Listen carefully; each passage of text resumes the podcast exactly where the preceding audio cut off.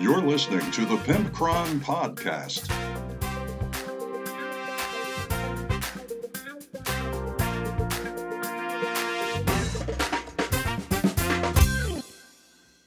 Welcome to episode 58 of the Pimpcron Warhammer podcast. And as always, I'm very excited to have all of you. What are we covering tonight? We are covering a Tesseract mailbox from our friend Kim. And uh, they want to, uh, they have questions about the push fit models for Age of Sigmar, but I'm assuming it also works for 40k as well. We have a Want That or Want That Not Titan Forge Ancestral Anvil model, which is a very interesting looking model. We'll see if I like that or don't. And that's for the Metal Beards, which is their uh, their version of dwarves on their website. And finally, we have creating custom scenarios, which is definitely in my wheelhouse. Uh, that's that's one of the things I love to do, and I've been doing it for a long time, and we've had a lot of success with it. So those are the three segments of the show tonight. And um, what have I been up to? Well, First of all, I'd like to remind you to please check out the podcast that I was interviewed on, which is the Lonely Havoc podcast. Uh, it's the episode entitled Goblin Porn, and that's because of our uh, our very highbrow conversation we had. Clearly, and um, what else? Oh, Sayball Army Transport. Uh, they gave us permission to give out the code for twenty percent off your order, and it's Bag Lady because him and I both used the word bag lady in the interview, and that was the secret code. Um, he'd also like it if you joined his email group, but um, you know, you could do that, and you could also get twenty percent off your order, and that's uh, I think it's through November, or it might be until November. So go ahead and check that out. What have I been doing? Um, well, I played a game of uh, Grey Knights versus Blood Angels this week and uh, this is the same guy that I said a couple weeks ago that um, uh, I felt I didn't feel like going easy on, so I took fewer points. Well, this uh, this game we played 1500 points, and he had Blood Angels. I had Grey Knights.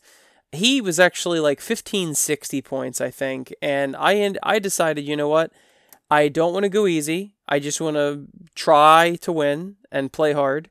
So I am going to take uh, just a thousand points to his 1560. So as you can well guess, that's a pretty huge deduction. Uh, I also put one other stipulation on myself that I could only play with my painted models. So uh, my Grey Knights, a lot of them are unpainted because I've only had the army for what six months, something like that, maybe five months.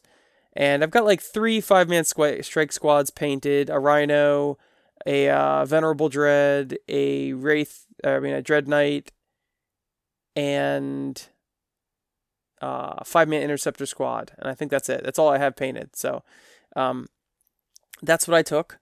And um, it was a very close game. Uh, I, I thought we were going to finish at turn four because it was getting late. And if we would have finished at turn four, I would have won like I'm gonna say nine to five or something like that but he's like, "Oh, well, we've got enough time for one more one more round." And I'm like, "Okay, sure, whatever. We'll do one more round." And then that's when everything went downhill uh, spectacularly. So I had one last interceptor that was holding an objective, which would have scored me four more points, one at the end of my turn, and uh, three more at the end of the game. And he was, like I said, the lone interceptor, and he went to go smite someone and rolled double sixes. I had no uh, command points left to reroll, so he just killed himself, and that lost me that objective. It was up inside a building, so it was very hard. I was already spread out around it, and uh, then another thing is that you should always pre-measure the distance between two buildings because I also on my last this extra turn I would have driven my rhino around to uh, contest an objective that he had and when I went to go move the Rhino through between two buildings, I realized that oh, it does not fit through those two buildings just barely. I mean, just like an eighth of an inch, a sixteenth of an inch. I just couldn't fit through there without touching both sides of the Rhino to the buildings. So that cost me, or that cost him. I mean, that that would have cost him. So it cost me. Uh, if I could get through there, I would have obje- uh, contested. So at the end of the game, uh, he ended up winning uh, 11 to 5 or 11 to 6, something like that. And uh, like I said, I it was a big swing in that last turn. I was like, darn it, I, I almost won. But it was a super fun game. Uh, he's he's always super nice to play with. He's a new player. He's been playing like six or seven months, I guess. And um, so, but uh, of course, I don't tell him I'm I'm taking a 33% deduction in points, but uh, he doesn't know. You know, Grey Knights are a small point army anyway, so he doesn't know the difference between that and a normal army. Um, but that causes me to have to play really hard and really, really, really try because um, obviously there's a points disparity. Disparity what else have I been working on? Well, I've been on a little bit of a Grey Knights kick. So I've been painting, uh, I painted up another rhino. So that gives me two painted rhinos. And um, I'm painting up a, an ancient with a banner. Uh, I don't know how much I'm going to use them because I don't really like the bottle. I mean, I don't really like the unit that much, but uh, once again, I only like paint with uh, playing with painted stuff generally. So that's that. And what else? Uh, played another two rounds of my online game with Nate, who challenged me because I said I never lose.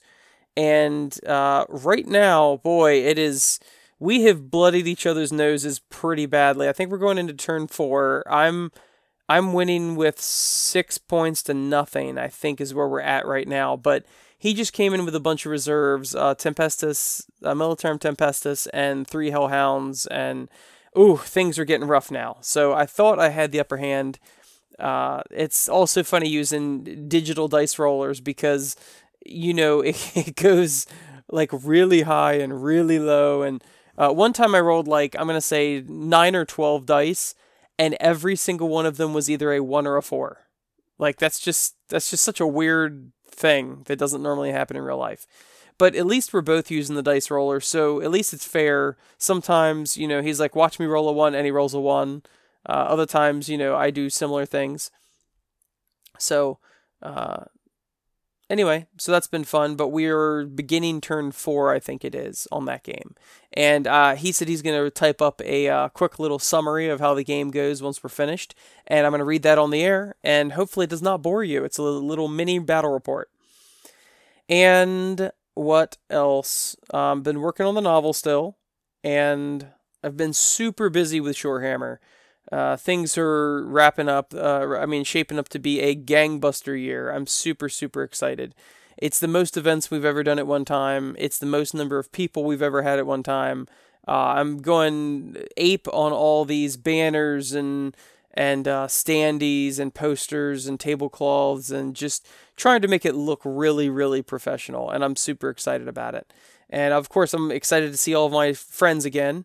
Uh, what's it in two months? Shorehammer's just in two months. I've ordered all the trophies, um, all the merchandise, all that stuff. So super, super excited. And I think that's about it, honestly. Um, but you know what? After after seeing something I saw recently, I'm getting really excited about my Space Wolf squats again. That army. So I might end up busting that out sometime soon because they're they have been uh, you know collecting dust for a while, and boy, do I love those Space Wolf squats.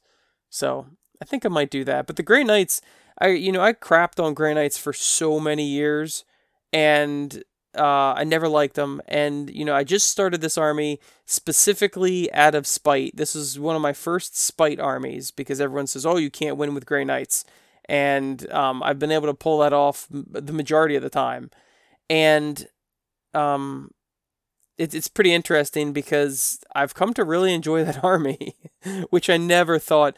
Tau and Grey Knights are the two that I would crap on at all times. I hated those two armies and uh, I've tried Tau before, didn't care for it, and I never thought I'd play Grey Knights, but here we are, and I'm loving it. So, all right, well, let's get this show on the road. Sorry I delayed it, but I had a bunch of stuff to say, and away we go. Let's open the Tesseract mailbox. On this edition of the Tesseract Mailbox, I have a message on pimpcron at gmail.com from a listener named Kim. And they write, Hey Pimpcron, I have a hobby question for you. I have noticed that several of my push fit models from the Soul Wars box don't fit well. I am trimming my little pieces off of each model where they're attached to the sprue, so that isn't the issue. But many of my Stormcast have noticeable gaps in their shoulder pads, which looks terrible. Have you ran into this? I have resorted to using liquid green stuff to fill those gaps, but still does not look good. I'm getting really irritated. I am new to the hobby, about seven months, and this is the first time I have had issues with this sort of thing, and only in this box specifically. I will defer to your sage advice. I enjoy the show. Thanks in advance, Kim. Well, Kim, thanks first of all for writing in and listening to the show. I appreciate it. And anybody can reach us at facebook.com slash pimpcron or pimpcron at gmail.com.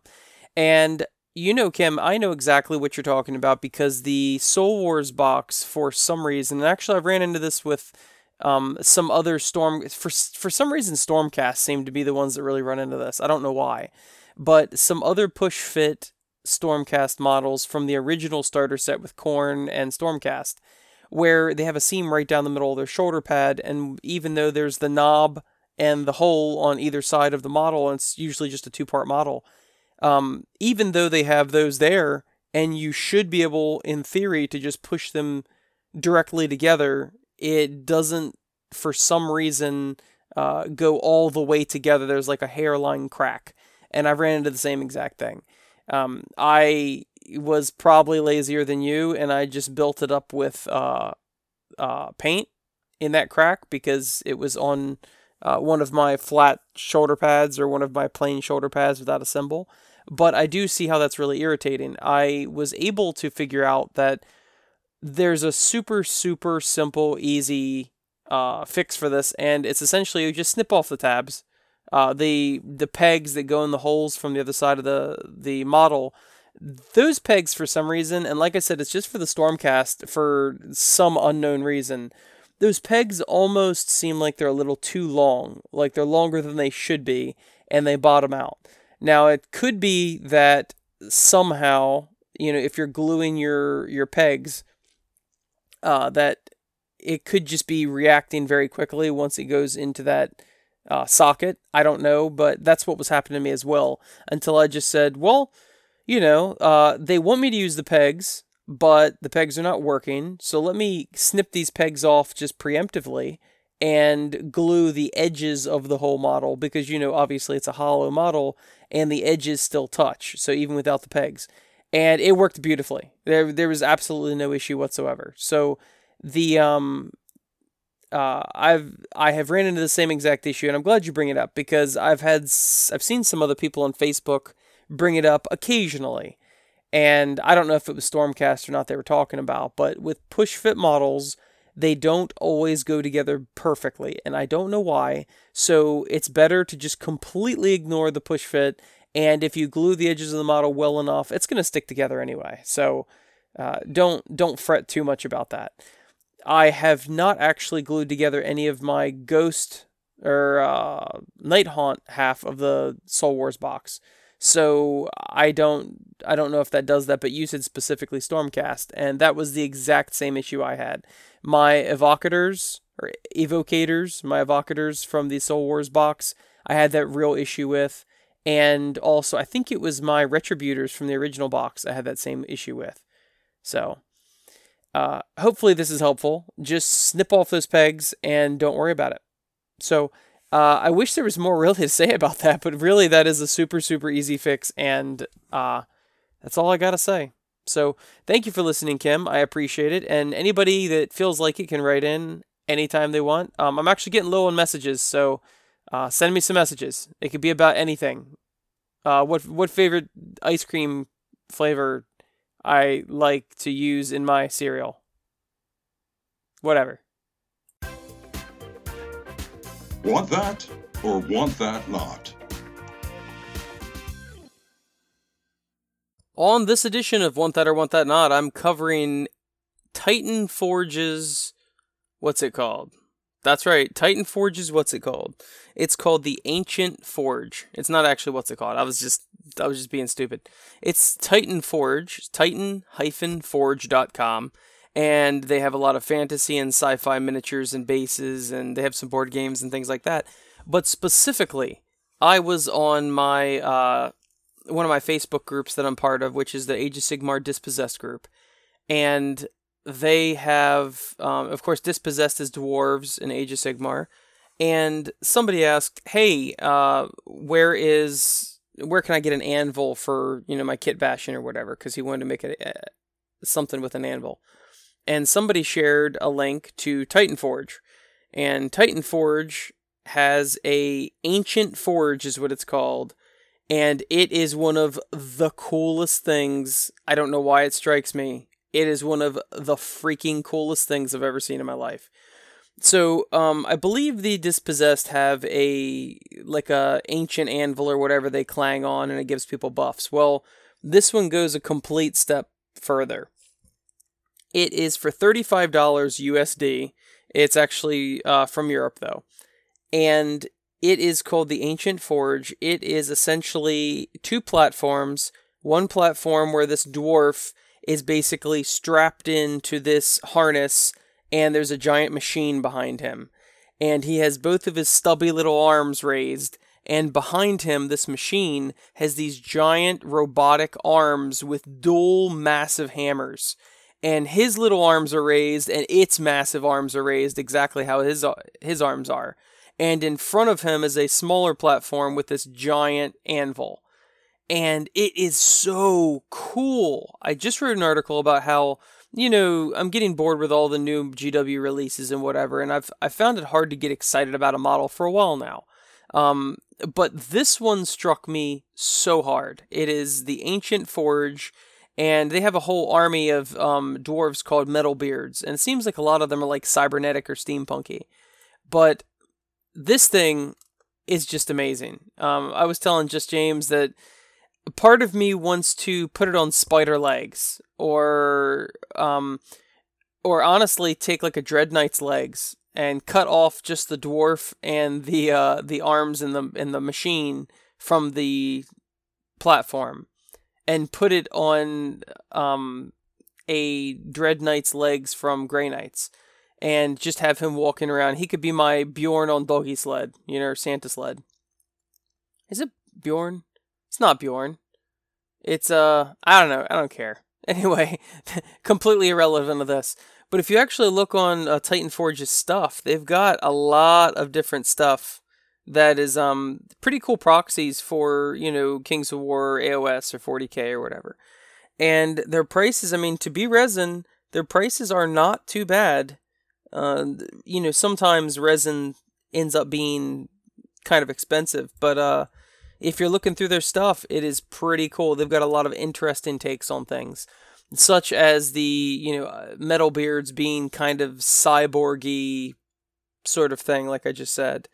Um, so anyway, I just wanted to mention that because it was freaking cool. And I am 100% a want that. And I'm not lying to you, if I don't have that model within the next couple months, then, well, I guess I won't have it. But I'll be really upset and I will be really surprised because that one has now came up to the top of my list. I think what I'd like to do is get the chassis from a defiler and put that whole thing on the spider legs of the chassis. Or if I can find spider legs of something else. They actually, they're metal beards, they have other things that are um, on spider legs. So honestly, I could just make, you know, double double purchase on here and do the spider leg thing. They also have adorable little ancestral zeppelins, which are these personal zeppelins. Adorable. They also have a colossal zeppelin, which is a bit bigger and it's got this big gun on it, and that's also adorable. So, just wanted to tell you this is a pretty cool website. I don't think I've ever been on Titan Forge before, honestly. So, definitely a want that from the Pimpcron Titan Forge Ancestral Anvil. Now it's time for Real Talk with Pimpcron. Come one and come all to the Real Talk with the Pimpcron. And today I wanted to discuss something that is near and dear to my heart. It's something that I have a lot of experience with. What would that be? Well, masturbation. Nope, no, no, no. I'm sorry. Uh, it's actually creating custom missions for Warhammer 40k and Age of Sigmar and essentially anything. Everyone loves the idea of narrative missions, and very few people know how to actually go about them. So I thought it would be interesting to give some quick pointers on exactly how you create custom missions to fit a theme or a campaign or a story that you're trying to tell. Um, it's there's several different principles to it that we probably want to cover. So ideally, you want to keep it simple. The main idea behind designing good scenarios for Warhammer is to add flavor and variation to the game, but don't interrupt or take away from the main game in any way. So obviously, you enjoy playing 40k or AOS or whatever, and you enjoy it for a reason. So don't add or take away anything that might mess up the game you love already. Your aim should be to change it in a subtle way as possible and don't break the game, or give one player a serious advantage, or become a side game in itself. I'll have examples in a bit, but something to keep in mind is that a little change can go a long way. First off, deployment zones are common things you see in custom games and custom missions, I mean. And it is the essentially the quickest and easiest way to start making a scenario and it's just by changing the deployment zones. Uh, one person could deploy in the center, and uh, the other one comes onto the table on turn one, or maybe the person walking onto the table can choose their side for the whole army, or choose each side every different unit comes on, something like that. You know, where they're coming all. You don't just have one side; you're coming on all over the board. Ew. Uh, think about how different deployment would be if you are deployed in the center and you don't know where the threat is coming from. You know, normally, ideally, you have certain aura bubbles and things like that that you want to, uh, you know, take advantage of, or certain ranges, you know, such as rapid fire or whatever. And it's really interesting when essentially the other army is uh, outflanking or deep striking or something like that. So they're literally popping up out of anywhere and they have the advantage. Of course, you might in that mission already be sitting on the objective or something like that. So you need to balance it like that. But um, what about artillery? Usually they sit in the back of your battle line or your deployment zone, but with this deployment it, right in the center, there's no safe place for them. There are any number of things you can do simply involving deployment zones that will change the game and fit your narrative without messing up with the main game as you know it one whole army deep strikes onto the field, or only fast attack units may be deployed and everything else is in reserves, or split the table into two foot squares and randomly determine which sectors you can deploy in. It's literally the sky is the limit. Um, a good rule of thumb is to keep deployment zones 24 inches away from each other, which is you'll notice that GW generally does that for all their custom missions. Um, that gives shooty armies at least one full turn before the melee armies are in their face, etc. Um, now, does, that doesn't always mean that, of course. My sneaky wraiths for my Necrons can uh, uh, move and run and charge using a stratagem. So, uh, oftentimes you can get first turn assaults. So, that's why you really want that 24 inches because that kind of minimizes that for the first turn. Unless, of course, that's part of the narrative, it, that's entirely up to you. But you get the point that changing up uh, deployment zones is exactly the easiest way and the fastest way to change up your game. So even if you, like in the example of having fast attack show up first and then the rest of the army on the second turn or whatever, well, of course, if you're charging into something, your fast units, your jet bikes, your planes, or your whatever would show up first. So that, that makes sense narratively. Now, the next easiest thing to change is objectives, because just like deployment zones, it doesn't actually mess with how your army plays. I, I personally like to change up how victory points are scored in my games, such as giving you one victory point each turn you're on the objective uncontested, or uh, this could represent anything from downloading important data from a console to interrogating a character to looting a stockpile of assets, anything like that. Um, this way also prevents the fast armies from last minute swooping in on objectives at the end of the game like they used to do in all the previous editions.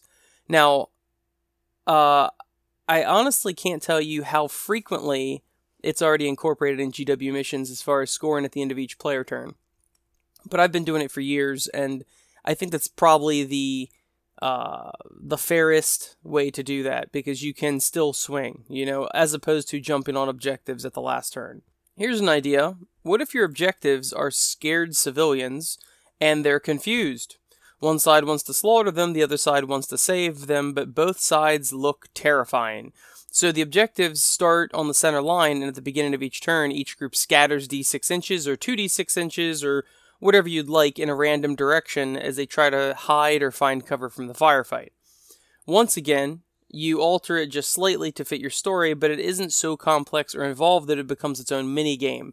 That's the problem a lot of people do when they ha- try to make custom scenarios is the scenario itself becomes a mini game inside your Warhammer game, which is breaking law number 1 is you're not supposed to slow down the game.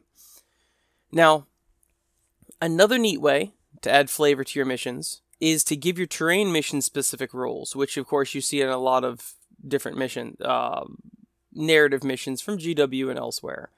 Are you fighting in a carnivorous jungle uh, all models that end their movement within three inches of the jungle, I don't know, take a wound with some AP or maybe not some AP, and um, or you know you could dish out mortal wounds, or I mean, there's a million different ways to do it.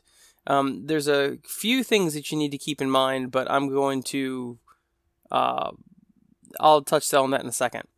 So, or are the ruins haunted? or um, all buildings can cause a leadership check, you know, or as if they took X amount of casualties, or it could be a negative to their bravery, something like that. Um, once again, they could dish out mortal wounds as the ghosts tear at the souls of the people, you know, in those units. You'll notice that I choose not to do what GW loves to do and make it a mini game, and uh, like previous editions, uh, Soul Blaze, if you recall Soul Blaze or the Psychic Phase in previous editions of 40k where Soul Blaze, I don't even remember what it was now, but Soul Blaze was like if you took an unsaved wound, then at the start of each turn on a 5 up, you had to make another save or something. It was just stupid. Nobody ever did Soul Blaze because a lot of um, uh, Chaos things had Soul Blaze special rule. And um, potentially it could do more and more damage over time, like my burning tokens and Brutality but it never really panned out. And just like all the psychic dice for, I guess it was seventh edition 40k, but you had these psychic dice pools, and it was just a it's just a real hassle, and it became a mini game inside your game. So, um, okay, so I could say that the unit takes D6 strength three strength three hits. Uh, it could be AP whatever.